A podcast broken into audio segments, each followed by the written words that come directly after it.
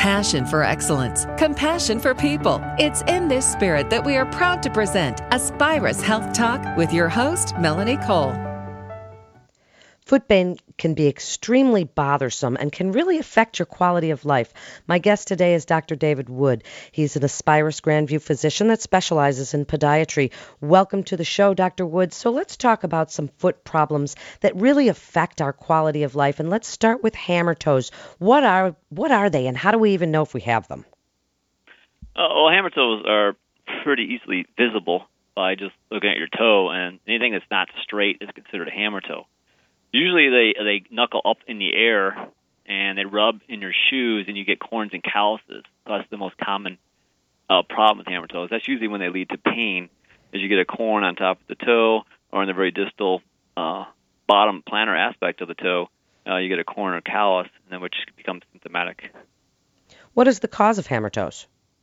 Hammer toes are caused caused by lots of different causes. I mean, you can have a stroke and have a hammer toe improper shoe gear can uh, cause hammer toes, but usually they're uh, hereditary and genetic. What do we do about them? Because they, from what I understand, they can be extremely painful. They can affect whether you can wear as a woman heels or you know what type of shoe wear you have to wear. So what do you do about them? Well, if they associate with a, a corn or callus, you know, we usually shave it off, and then we try some pads for your conservative treatment. There is some different types of pads that help hold the t- hold the toe straight uh, which can makes it more comfortable. The problem is you got to wear the pads all the time, all day long, in order to get relief from uh, the hammer toe.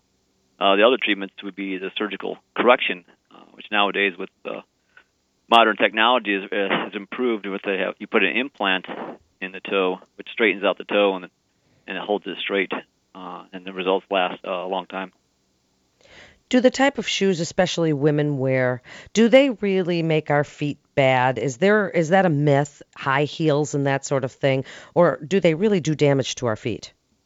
It's definitely not a myth. They really do do damage to your feet. I mean, you think about it. Your your feet across the uh, the toe area is actually pretty wide, and when you jam your foot into a pointy shoe or a high heel pointy shoe, uh, it just causes all kinds of, of pressure on them, squeezes the toes together, can definitely lead to hammer toes, uh, bunions, and uh, and painful corns and calluses along with blisters.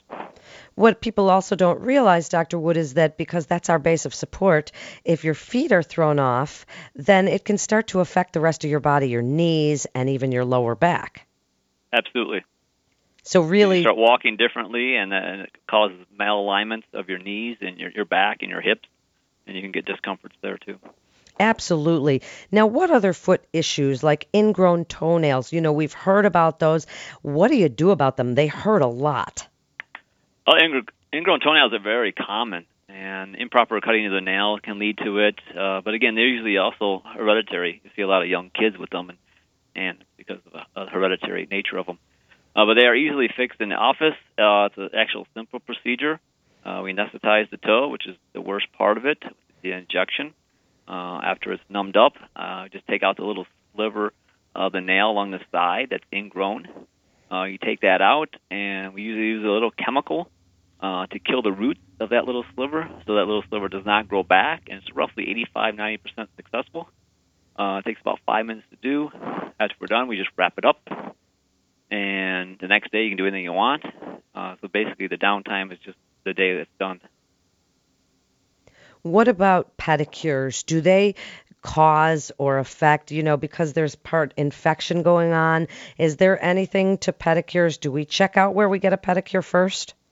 Uh, well, I've never had a pedicure, so uh, a lot of my patients do, and you know, I would just make sure if they're using instruments that they're being sterilized. I mean, uh, otherwise you possibly could get uh, different infections uh, from the instruments if they're otherwise, I think they're safe as long as the instruments are sterilized. What about bunions? You know, this is another common condition that seems to worsen, Dr. Wood, over time.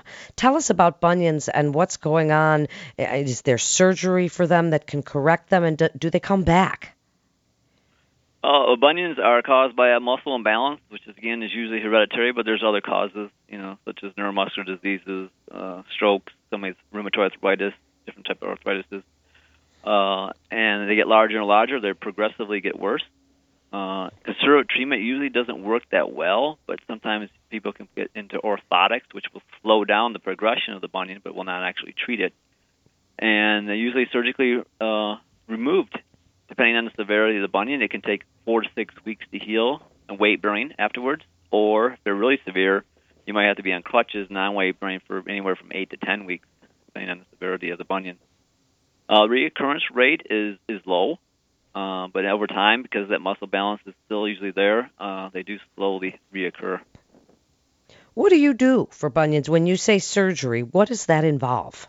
Well, it involves a incision over the the top of the joint. You open up the joint, uh, you shave off the actual bunion itself with the bone of the saw, uh, but then you got to realign the metatarsal, that bone there, and so you got to make some cuts in order to slide it over towards the uh, the second metatarsal, which is your second toe, into a more corrected position. Ideally, you want to get an angle of less than eight degrees between the first and second metatarsal, and also you want to contain a congruent joint so the toe still moves, you know, up and down when you ambulate. And then you usually fix it with either a, a wire or a screw or two, or some people some people even use like plate stuff to fix it. Uh, surgery itself for a bunion usually takes about an hour to do. Uh, outpatient surgery, anesthesia is usually uh, a MAC with the local. Uh, you go to recovery room for an hour or so, and then you're able to go home. And really, then you see a difference in the way your foot looks, right? Because, I mean, once you've shaved off that bunion and taken care of it and run, fixed up that bone so it goes more straight, your foot looks a little bit straighter, right? That big toe kind of heads forward instead of off to the side the way it did. Exactly, it's definitely straighter. Your actually your foot is going to be a little bit narrower because you don't have the big bunion sticking out the side of the foot. So you might even change the shoe size. Uh, and the toe should be straighter and not putting pressure on the second toe. Uh, otherwise, the bunion gets severe enough, uh, it will put pressure on the second toe and cause that to displace and turn into a hammer toe. Wow. Now, what about something like heel spurs? There are so many foot problems, Dr. Wood. We could go on for a long time, but let's try and hit a few more with heel spurs. Painful, similar to plantar fasciitis. What are they and what do you do about those? Well, the heel spurs are actually related to plantar fasciitis. Usually, you have plantar fasciitis first. Your body's response to the pain in the heel is to create a bone spur or its actual bone. Uh, nowadays, bone spurs on the bottom of the heel are not removed because uh, it's a soft tissue problem. The plantar fasciitis is the actual pain. Uh, so it's treated with conservative treatment, and conservative treatment works 95% of the time. And that would be consisting of uh, orthotics, uh, stretching exercises, uh, injections, physical therapy, ice, uh, decrease in activities, anti-inflammatories, uh, etc. So, what about things like you mentioned earlier, corns and calluses? And I hear people say, I'm going to the podiatrist to have my calluses removed. How do we develop calluses? Because some people don't develop them, do they? And some people develop them at an alarming rate.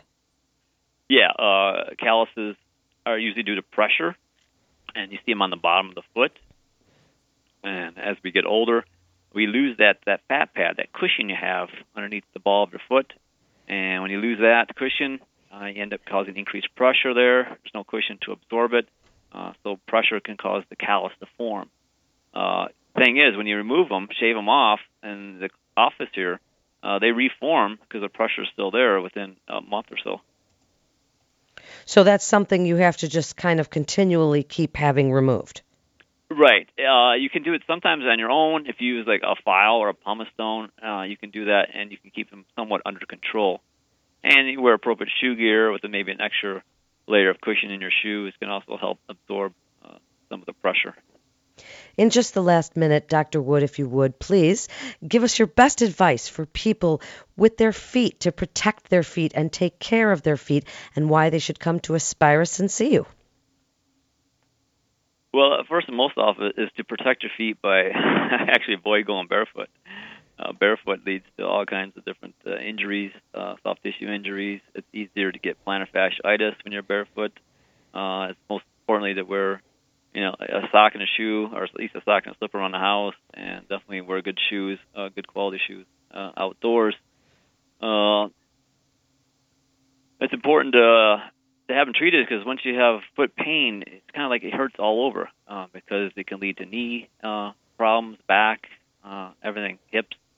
Uh, so it's important to uh, see a podiatrist if you have significant discomfort that's not resolving with just regular uh, rest and anti-inflammatories, uh, so you can make the proper diagnosis and help you move along and enjoy your life. Proper foot care is so important. Thank you so much for being with us. You're listening to Aspirus Health Talk. And for more information, you can go to aspirus.org. That's aspirus.org. This is Melanie Cole. Thanks so much for listening.